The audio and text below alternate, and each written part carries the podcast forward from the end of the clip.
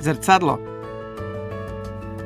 Zrcadlo Petry Šubertové. Jedna věc je těžká, ovládat emoce, svoje vlastní učitelský. No, děti mi tykají, ale u nás ve škole je to relativně běžný jev. Já vrázky nesleduju. Já je moc neprožívám, oni tam jsou. Jako studentka vyjela do Anglie nasát svobodu a dobít velký svět. Našla tam sebe, svoje češství a touhu dělat velké věci doma. A stala se učitelkou, což v jejím podání není diagnóza, ale dar. Ten má podobu tisíců zážitkově odučených hodin. Ocenění Global Teacher Prize a víru, že morální kvality jsou důležitější než krasopis. Jaká byla Petra Šubertová jako malá holka? Proč si myslí, že úspěch formují neúspěchy? A jaký neúspěch stojí za její učitelskou pokorou? Chodila jsem ráda do školy a byla jsem hodně společenský dítě, si myslím. Měla jsem ráda kamarády, byla pro mě škola důležitá z hlediska vztahu. Byla jsem hodně upovídaná. Pamatuju si mnoho poznámek za to, že i přes neustálé napomínání se otáčí a vyrušuje. Zrovna tenhle typ poznámek statečně nesli moji rodiče, že tak nějak jako věděli, koho doma mají. A vlastně jim spíš vyhovovalo, že mají dítě, který je komunikativní. Ale obecně se dá říct, že jsem byla takový spíš neviditelný dítě pro spoustu učitelů. Což je důležitý pro mě i dneska, protože když mám ve třídě 30 dětí, tak ať chci nebo nechci, tak mám spoustu neviditelných dětí ve třídě a já o dětech chci hodně vědět. Pak se mi ty děti líp chápou, třeba jim líp rozumím ve spoustě věcí, jak už toho, jak se chovají, co říkají, jak se učej. To všechno hraje svoji roli v tom, jak moc já o nich vím, když je pak hodnotím, protože hodnotit se snažím celý to dítě, který stojí přede mnou, nejenom, nejenom to, co mi napíše do sešitu. Tenkrát nebyl internet a po školách se chodilo s takzvanými oběžníky, což bylo potřeba dětem současným dobře vysvětlit. A to bylo poprvé v životě, co jsem dostala tuhle důležitou roli toho komunikačního náčelníka, který chodí po celé ty velikánské škole a těm učitelům dává ty papíry. A ten pan učitel mě v té třídě přivítal se slovy děti, podívejte se, tohle je moje bývalá pravá ruka.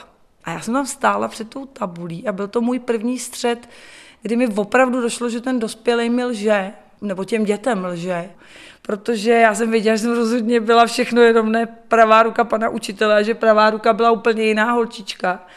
A došlo mi, že tohle já dělat nechci. Já chci, aby moje děti fakt cítily, že dělám všecko pro to, abych byla fér. A pokud to jenom půjde, tak o každém tom dítěti něco věděla. Já jsem vůbec nechtěla být učitelka. Já jsem z učitelské rodiny a dokonce si pamatuju moji babičku, která mi v době, kdy jsem byla někdy v sedmé třídě, říkala, Peťo, ty by se mi tak líbila k malým dětem do školky. Třeba no to pro mě bylo. Já jsem měla cíl být paní doktorkou, chtěla jsem lidi léčit a tohle byl moc nízký cíl. Jenomže pak jsem se po revoluci dostala ke skautům a začala jsem výst skautský oddíl a strašně mě to pohltilo a mám tam odsud krásné zážitky. Je to pro mě jako v podstatě hned po mateřství druhá nejdůležitější věc, kterou jsem v životě dělala a tam se to někde jako zlomilo, že mi došlo, že mě to naplňuje, že mi to dělá hroznou radost přinášet jim nové věci. S chodou náhod jsem se dozvěděla, že jsou přijímačky na pedagogickou fakultu, tak jsem to zkusila. Dostala jsem se tam, no ale já když jsem pak začala učit, tak jsem byla překvapená, že ne všechny ty děti do té školy chodí, protože tam chtějí chodit. Do toho skauta chodili prostě všechny děti, protože tam chtěli být a chtěli se mnou sdílet ty zážitky a čekali, co jim přinesu novýho a co s nimi budu zajímavého dělat. A to mě jako nejdřív hodně zaskočilo a vlastně jsem z toho byla trošku zklamaná, no jenom, že já jsem výzvař. Takže mě to začalo bavit.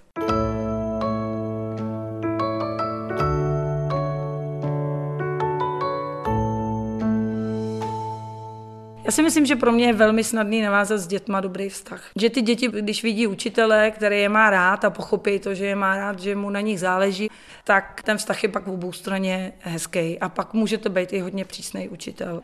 Já jsem se musela učit důslednosti a do dneška si nemyslím, že jsem nějak extrémně důsledná. To je jako hodně těžká věc pro moji povahu. A ta důslednost tam je potřeba. Když vzděláváte 30 dětí, tak eh, musíte nějakou míru důslednosti ohlídat, abyste ty děti posunula.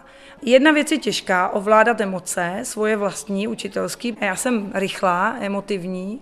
Jak rychle vzplanu, tak rychle naštěstí se sklidním, ale stejně Občas jsem sama ze sebe smutná, jo? když jdu domů a přemýšlím, jak jsem kterou jako těžkou situaci ve třídě a že jich tady je dost jak jsem ji zvládla nebo nezvládla, tak se jako na sebe vlastně trošku zlobím, trošku někdy dost že se to dalo řešit jinak a ve větším klidu a, a tak, že jsem nemusela vylítnout tolik. Přestože jsem rychlá emočně, tak zároveň dovedu hodně dlouho varovat. I dokonce, když už cítím, že se mi trošku pění krev, tak řeknu, ale teď už vás varuju, teď už to začne být se mnou těžké. A oni vědí, že to se mnou bude těžký. Víte co, když učíte třídu, kde je několik dětí, které mají opravdu ADHD, se vším všady, tak eh, vy samozřejmě víte, že to pro ně těžký se ovládat ale zároveň pro toho kantora je to taky strašlivě těžký to ustát. Jo? Tyhle děti fakt zkoušejí, co až vydržíte. Někdy vědomky, někdy nevědomky a někdy prostě ten učitel to nevydrží no? a buchne. Pak přichází na řadu i omluva někdy. Že se omlouvám, že jsem tak vyjela a vždycky se na to dítě podívám a řeknu, ale víš, proč se mi to stalo? Že rozumíš tomu, proč se mi to stalo? A ty děti, protože ty vztahy máme dobrý, jak řeknou, jo, rozumím. Někdy dokonce řeknou promiň.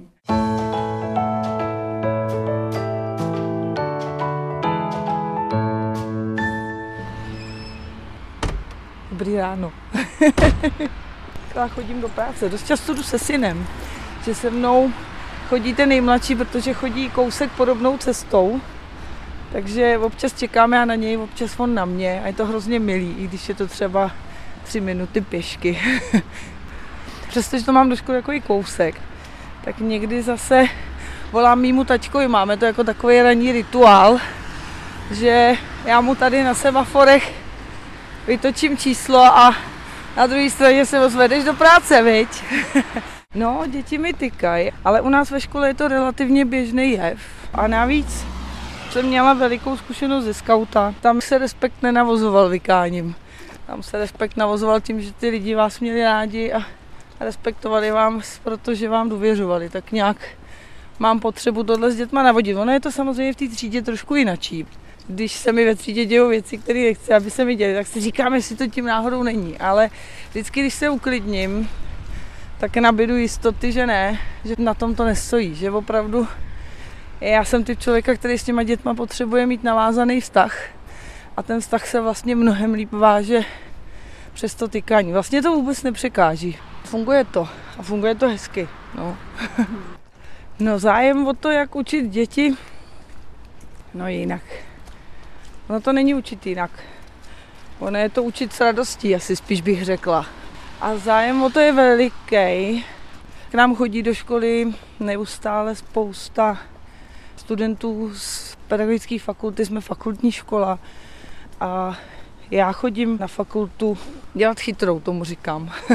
Vždycky tam jdu jenom jako učitel z terénu, podpořit vlastně ten směr té výuky, kterou vede jedna moc fajn paní profesorka na pedáku, takže ona vždycky, když ví, že přednáší zrovna něco nebo dělá seminář na nějaké téma, které ví, že se nějakým způsobem dotýká i toho, co dělám já s dětma, tak buď to přijdou za náma se podívat, třeba jak bádáme na zahradě, a nebo si mě pozve do semináře a ukazujeme tam ukázky z mých hodin a bavíme se se studenty o tom, jak to dělám a proč to tak dělám a na čem mi záleží a proč mi na tom záleží. A někdy se to opravdu povede. Pak jdu domů úplně nadšená, že tam na té fakultě dřímá spousta radostných lidí, kteří se těší, že budou tuhle práci dělat a vidím naději, že to bude lepší a lepší, že to mění to přemýšlení lidí o učení, že to není jenom o tom učit je, jak se píše, počítá a jak vypadá pesa kočka, ale že opravdu už je potřeba přemýšlet nad tím, jak vychovávat děti k hodnotám, jak jim budovat morálku a jak je učit přemýšlet hlavně, což je nejtěžší asi. Kdo z vás by věděl, jak vypadá síkorka? Já? Já si myslím, že všichni. Kdo z vás by věděl, jak vypadá pěnkava? Dobrý. A teď vaším úkolem je najít nápovědu na zahradě pak přijít sem, půjčit si ode mě klíč a pomocí toho klíče přijít na to, jaký je. Já mám pocit, že aby děti jednou mohly chápat ve vší šíři ty složitý témata, typu ochrana přírody nebo udržitelnost nebo klimatické změny, tak stejně mám pocit, že tomu musí nejdřív předcházet budování nějakého vztahu k té přírodě. Takže to, co já tady dělám s těma malejma dětma, je vlastně, že mám pocit, že stavím základy tomu, aby jednou je třeba zajímalo to, co se té přírodě, ke který oni mají vztah, děje. Pre je to krokus. Jo, vy na to já ho viděl tam jo, po cestě, tam byl žlutý. No, oni to zpívali v jiné písničce. Jaro dělá pokusy, vystrkuje krokusy, to bude ona, viď? Já tady mám takový tři svítivý růžový kelímky a říkal jsem si, že to je perfektní. Tak já vždycky, když to dítě nebude respektovat ty pravidla, které my tady máme prostě stanovený, to si sami vydefinovali, jak chtějí, aby jim tady bylo a co pro to budou dělat, aby se to dodržovalo. A pak se jim nelíbilo, že to někteří nedodržují a chtěli, aby přišel nějaký trest. Jsem se trošku lekla, no tak jsme udělali setkání uprostřed na koberci a povídali jsme si o tom, co to teda je, to, co je zlobí a jestli by se to teda dalo nějak vylepšit. Povedlo se, úplně jsem si oddychla, když trest, který si děti odhlasovali, bylo, že ten, kdo bude překračovat to pravidlo, které jsme si tady stanovili, který my tady chceme to ticho, tak ten bude celou přestávku sedět. Ten růžový kelímek se stal takovým majáčkem pro mě. Ve chvíli, kdy to dítě opakovaně porušovalo tohle pravidlo, tak jsem k němu v hodině tiše přišla, položila jsem majáček a to dítě vědělo, že když sklidní a začne se chovat líp, tak já mu ten majáček zase seberu. Ale když mu tam ten majáček zůstane do konce hodiny a nedomluvíme se po zvonění, že dobrý, že to zvládnu, tak prostě nezbyde, než že musí o přestávce sedět. No tak samozřejmě, že jsem pozorovala, sec mi síly stačily, aby jsem tomu dítěti ten majáček mohla sebrat, že jo? aby mohlo o přestávce běhat. Ale staly se situace, kdy trest musel nastat. Hlavně, když dítěti, který velmi často dostává negativní zpětnou vazbu ve smyslu tom, že něco porušuje a vlastně je často napomínaný tím učitelem, když vy mu dopřejete to, že on vidí, že dostal ten majáček, ale zároveň ho velmi spravedlivě dostávají i jiný děti ze třídy a je to vizualizovaný, že on vidí po třídě, že i hodná holčička, která zrovna vykřikla, dostala majáček, tak on se sklidní a přijme to jako spravedlivý trest a nehádá se se mnou, jestli ano nebo ne. Já myslím, že mám v sobě nějaký záchranářský, no můžu to nazvat pudem, možná je to i něco jiného, ale já pak jednám hrozně rychle. No. Představte si mámu od dětí, jde sama z nákupů s těžkýma taškama a jak jsem přecházela ze silnice na silnici, jak jsem najednou před sebou zahlídla pár dvou lidí, evidentně na drogách a ten chlap do té ženy kopal. Ale opravdu jako, že jí byl a kopalý a to je prostě něco, co absolutně nejsem schopná akceptovat a hlavně to prostě nemůžete nechat být, že jo. Takže jsem na toho člověka zařvala první, co mě napadlo ve smyslu, jestli tu paní teď hned nenecháte, tak já okamžitě volám policii. No a ten člověk se samozřejmě otočil rozbíjal se proti mě. A teď si pamatuju, jak mi hlavou běželo. Tak co teď uděláš? No tak držíš v ruce ty tašky a v jedný, v té pravý, máš dvě konzervy od rajča. Tak ho majzneš, on už si to zdraví tak podlomil, že to tě nebude stát moc sil a srazíš ho k zemi. Ale ono se pak potvrdilo, že lidi, kteří ubližují druhým, jsou vlastně sraby. Takže on se vlastně stejně lek. A bylo to jako nepříjemné, ale zároveň člověk má pak dobrý pocit, že on do té ženský už pak fakt nepraštil a fakt nekup.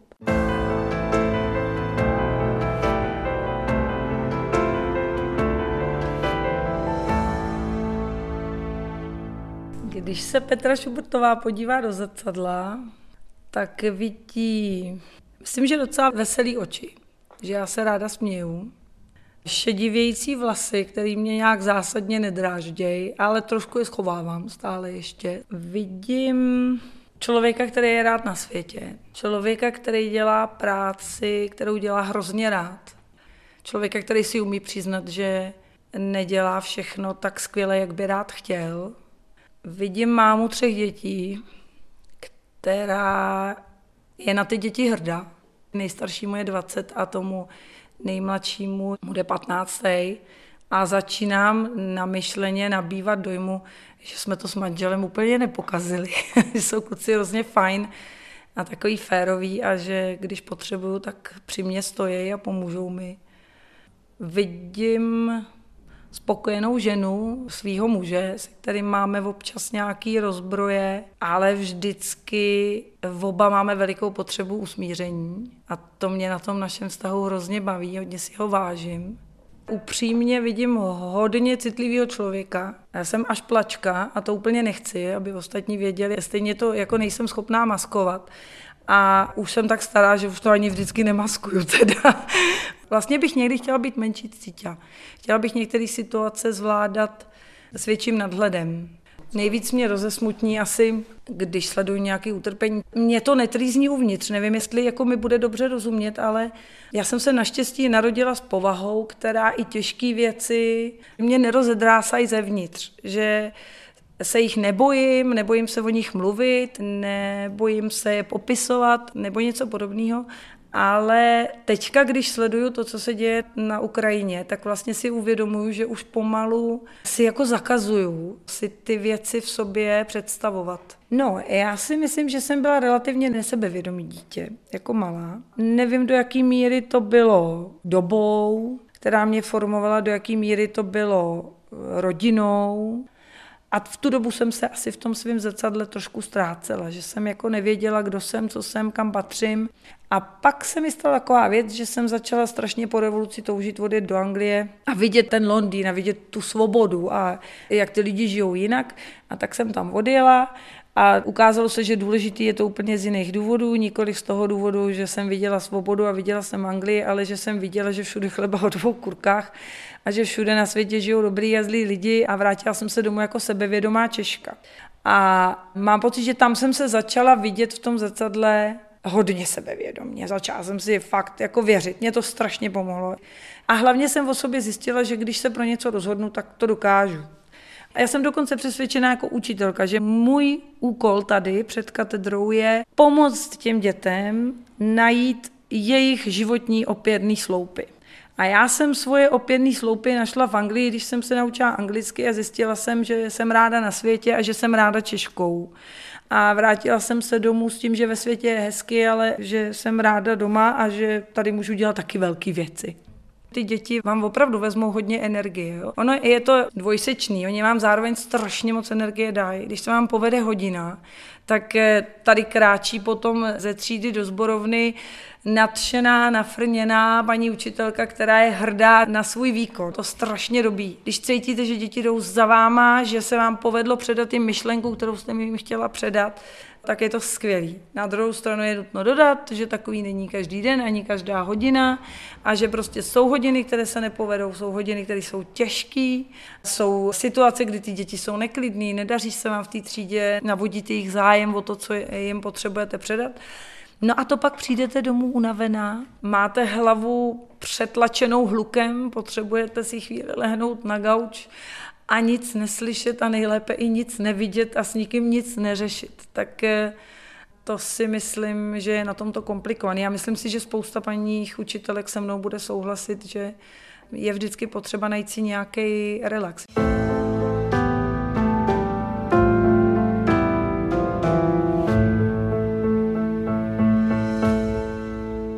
To není na základě nějakého vědeckého výzkumu, ale mám ten dojem, že společnost formuje děti méně odolný.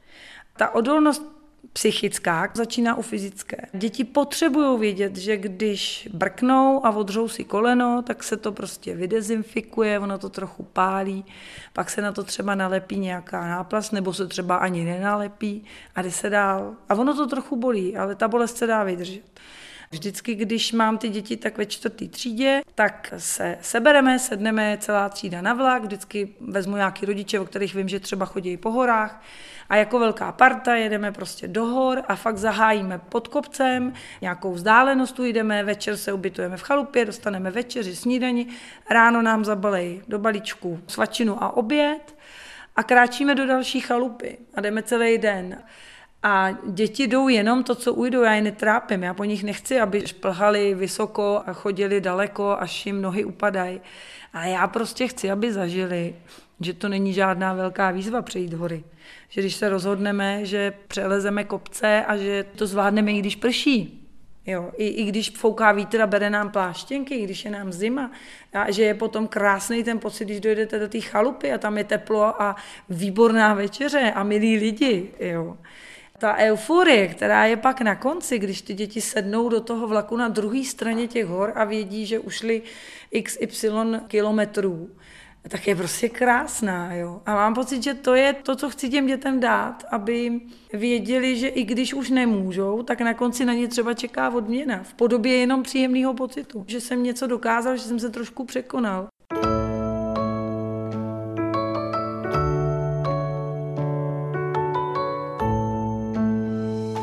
Já jsem si totiž do té doby naivně myslela, že s láskou k dětem, s obrovskou mírou snahy porozumět těm dětem, se všechno ve třídě dá vyřešit. A najednou přišlo do třídy hrozně složitý dítě s něčím strašně těžkým uvnitř sebe. Bylo i těžké se domluvit s rodičema na tom, co s tím, protože i pro ty rodiče bylo strašně těžké přijmout, že je to potřeba řešit a že to není úplně běžná záležitost, to, jak se to dítě chová. A ta situace byla fakt strašně tíživá v té třídě. A já jsem si tehdy uvědomila, že fakt nemůžu spasit úplně všechny. Že moje možnosti mají svoje meze já jsem si fakt jako nazbírala velikou učitelskou pokoru tehdy. Když zjistíte, že nejste všeho schopná, tak to chvíli bolí. A pak začnete přemýšlet nad tím, jak to příště dělat jinak. Já vrázky nesleduju. Já je moc neprožívám. Oni tam jsou. A jednu velikou mám tady takhle uprostřed čela. Tam mě teda vlastně upřímně dost čtve, protože díky ní vypadám asi hodně přísně. Jde vlastně o to, aby děti tady pochopili, že všechno, co se jim nedaří, se dá přetvořit v úspěch. Mám tady třeba děti, pro které je strašně těžká matematika. A opravdu strašně těžké je i základní počty. Jako pochopit ten základní princip počítání do 10, do 20 pro ně byla obrovsky těžká cesta. A pak tady mám děti, kterým jde všechno hned. No a když se na to podíváte úhlem pohledu toho kusu práce a energie, který do toho stejného konečného výsledku umím počítat do 20, muselo investovat jedno a druhý dítě, tak si myslím, že to dítě, který mu to nešlo na začátku a stálo to hrozně úsilí, si zaslouží, aby na konci zažilo radost z toho, že to dokázalo. Ne, že to druhý by si to nezasloužilo, ale to druhý na to přijde, až se potká s něčím mnohem těžším, než je počítání do 20. A dokonce mám pocit, že tyhle ty děti, které už na začátku školní docházky musí překonávat nějaký obtíže s neúspěchem, což my rodiče se strašně snažíme, aby nezažili, ale když je podržíme a ubezpečíme, že při nich stojíme a pomáháme jim to překonat, tak těm dětem dáme do života mnohem větší výbavu, než když je chválíme za každou jedničku, kterou domů přinesou. Já se strašně těším na to, že budu babička. My jsme pořídili chalupu pod horama. U lesa, u řeky, u sadů. Já doufám, že tam jednou budu bydlet a že budu mít tak skvělý snachy a že budu tak skvělá tchýně, že to bude jako vzájemně hezký vztah. A já budu brát ty děti do lesa a k řece a na houby.